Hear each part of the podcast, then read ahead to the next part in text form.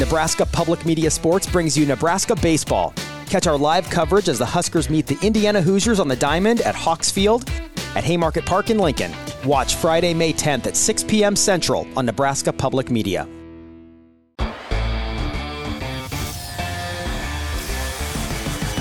You're listening to Hurrdat Sports Radio. Big week for us, huge week for us. Playing an excellent Northwestern team, three and three.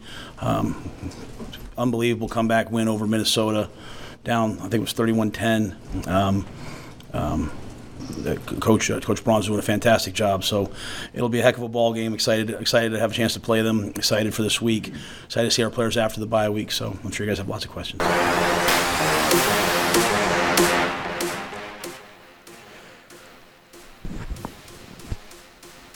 Welcome back.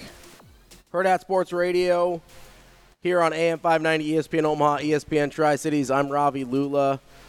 Andrew Rogers in with me as well. We're over here furiously Googling NBA assistant coach salaries. um, because Well, because I asked you during the break, I said, would you Yeah. leave an assistant job in the NBA to go be a head coach in the WNBA? Because we saw Nate Tibbetts do that yesterday. yeah, to become the highest paid coach in the WNBA, which we our crack research team, which is me and Andrew googling during the break. No, is, it's not. We have a we have a full team. We've got like the Pat McAfee team over there. got 18 guys that talk once a show, just googling. Things At least our time. camera angles don't just switch abruptly, and you get don't just- guys just staring at the camera while other people are talking. We don't just have an AJ Hawk fathead for half the show, not saying a word. Uh, I don't know why that bothers me so much. I just don't understand it. It's like only cut to him when he's talking. What's happening here? Because most of the time it's just him sitting there like this. It's like, okay, AJ, all right, sounds good. Uh, They're just seeing if he's still paying attention. apparently, apparently with uh, McAfee, he's making a buck to do it. So whatever, that's Mm-hmm. cool.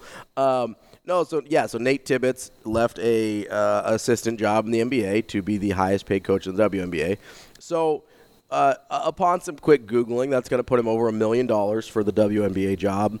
Uh, in Phoenix. because currently Becky Hammon is the highest paid WNBA coach at right around a million. Um, so if he's eclipsing that, obviously he's going to be into that seven figures as well. Um, and then NBA coaches can make it, it, from brief googling, depending on if you're kind of the guy behind the bench or a lead assistant, anywhere from about a hundred thousand to a million dollars. So. I'm guessing it's a pay raise for him. Otherwise, he probably doesn't. You'd have to guess it. because Orlando's not a great team. They're not a great team. They're not really famous for spending a ton of money So he's on probably on the low end of uh, that contract. Even if he's uh, and he's a, he's Maybe he makes 300k. Let's just say yeah, that. I was gonna say five. Okay, Uh, 500K. But he's at least doubling his salary, right? So that's not nothing, Mm-hmm. right? Um, you know, even when you're talking about no, those numbers, people are really quick to be like, "Oh, well, if I had five hundred thousand dollars, I'd be fine with whatever." It's like, yeah, but if somebody offered you a million, you probably take it, right? Like, I don't. I don't know if I. It depends on the job, right? sure, but like with Mat Ishbia as your owner, Right. down in Phoenix. I- mean, that's pretty tempting. He's a he's a pretty capable guy. It seems like he's obviously willing to spend money. He made the the Kevin Durant deal happen basically as soon as he came over and took over the team. He made the Bradley Beal deal happen uh, as well. Like that's a, that dude's a mover and shaker. Whatever you need, you're probably gonna get. Um, and and to be fair, a lot of these guys, it, it's kind of a weird position, right? Because we assume hey, the NBA is their dream. And that might be true, but for a lot of them, being a head coach is their dream. It's not necessarily about the NBA or, you know, college basketball or whatever it is.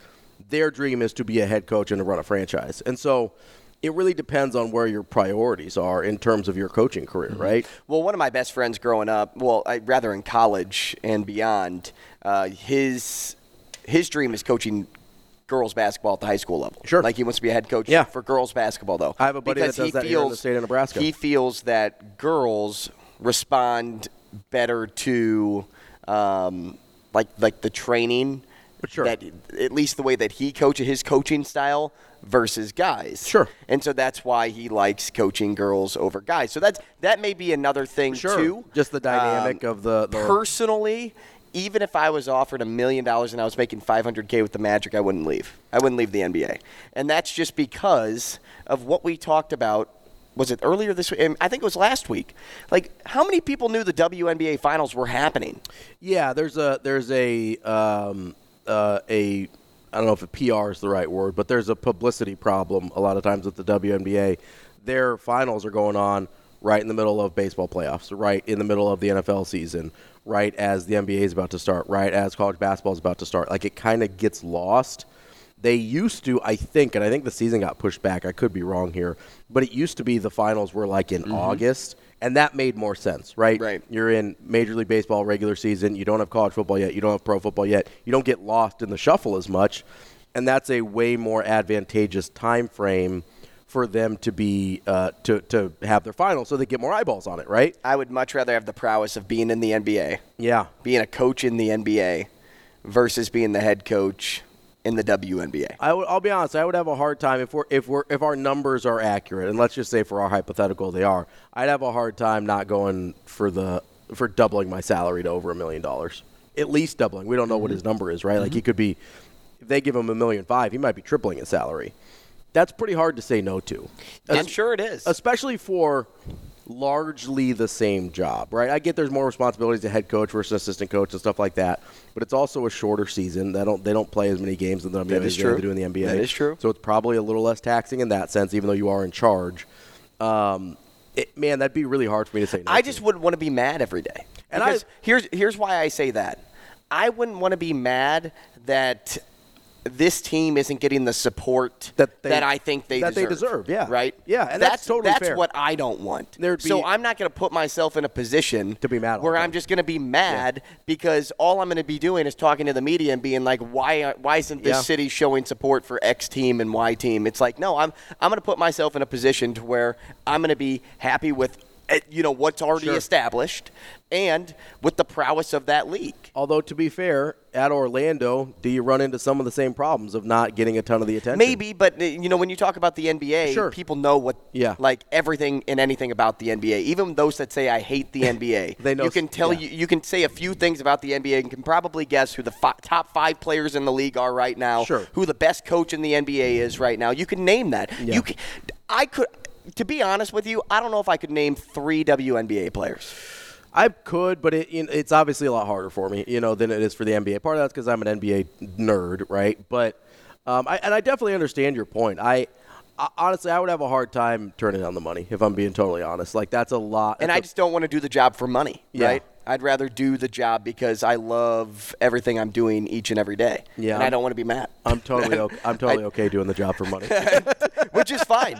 You know, everybody has their price, right? Yeah. It, it, and, And- and whatever, I whatever, has, imagine- whatever is pulling you in a certain direction. and I imagine Nate Tibbetts is, is kind of the same way, right? Like he probably. but you brought up a great point about wanting to be a head coach. Yeah. Because I'm with you there. There's there a- there's a dream just to be a head coach. Yeah. And whether you get there through the NBA, which is very difficult. really hard to do. Very, through very difficult. To the WNBA, Right. And this is kind of a trend you've started to see more of is the WNBA poaching uh, assistants from the NBA that maybe aren't on that fast track because you kind of get these guys that are they become the darlings of the league. Like Nick Nurse was a really Mm-hmm. popular one a few years ago before he went to Toronto. He kind of became this this darling of the league, and you knew he was going to end up being uh, a head coach someday. Tyronn Lue was the same way before he got his head, first head coaching job, where these the league becomes enamored with certain guys, and it feels like if you get past a per- certain point in your uh, assistant coaching career, you kind of almost miss your shot, like to become the darling of the league and to elevate yourself. Like you don't have a lot of. It seems like you don't have a lot of grinders as assistants that end up being head coaches in the NBA anymore, and that used to be more of the. So maybe he just read the tea leaves and he's like, "Hey, it's not going to happen for me here. I want to be a head coach. Also, I'm going to make a ton more money. Like, why not? You know? Phoenix isn't a bad place to live either. Oh, absolutely, right. And like we said, you got pretty good owner. We think, you know, he's he's pretty new at this still, but seems like he's Got a lot of money. He's willing to invest. Yeah, he's willing to give you the resources, which is about all you can ask from your owner most of the time. And um, Okay, so question for you, and Yeah. I know put money aside. Sure. N- Like, imagine you're making the same. yeah, the dollars same to either way. dollars the same. Would you rather be a head coach in the WNBA or a head coach of a G League team? Oh, WNBA. G League is so hard because your goals are different. Like G League is so many teams don't care about their G League team winning, and that would be really hard for me because it's all about development and getting guys down. It's the same thing we see in mm-hmm. AAA with mm-hmm. baseball, right? We've talked to Marty Cordero a bunch. like Mike Jirschele has a really tough job because his roster's never the same. He's got Sure. guys coming and going, especially with the. But winning a PCL championship's pretty fun. it is super cool, right? But it's a really hard job, and it's way different than like a normal. Depends if you like development. Like, yeah. that's like college football, right? Right. Like, well, it, it- with college football, the, the goal is still to win, though, right? Like more. sure, like but, the uh, but what I'm saying is with the development aspect Yeah, of it. but the primary goal in the G League isn't to win; it's to develop. And so it's you totally flip. It's almost going like to youth coaching, almost where the wins shouldn't matter.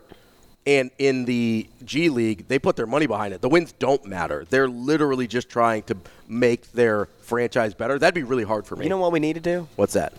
We need to call my buddy who just got the job with the Maine Celtics. There we go. We'll, we'll call him and we'll ask him. Listen, I'm Hey, man. I'm sure it's a great job, but it's tough.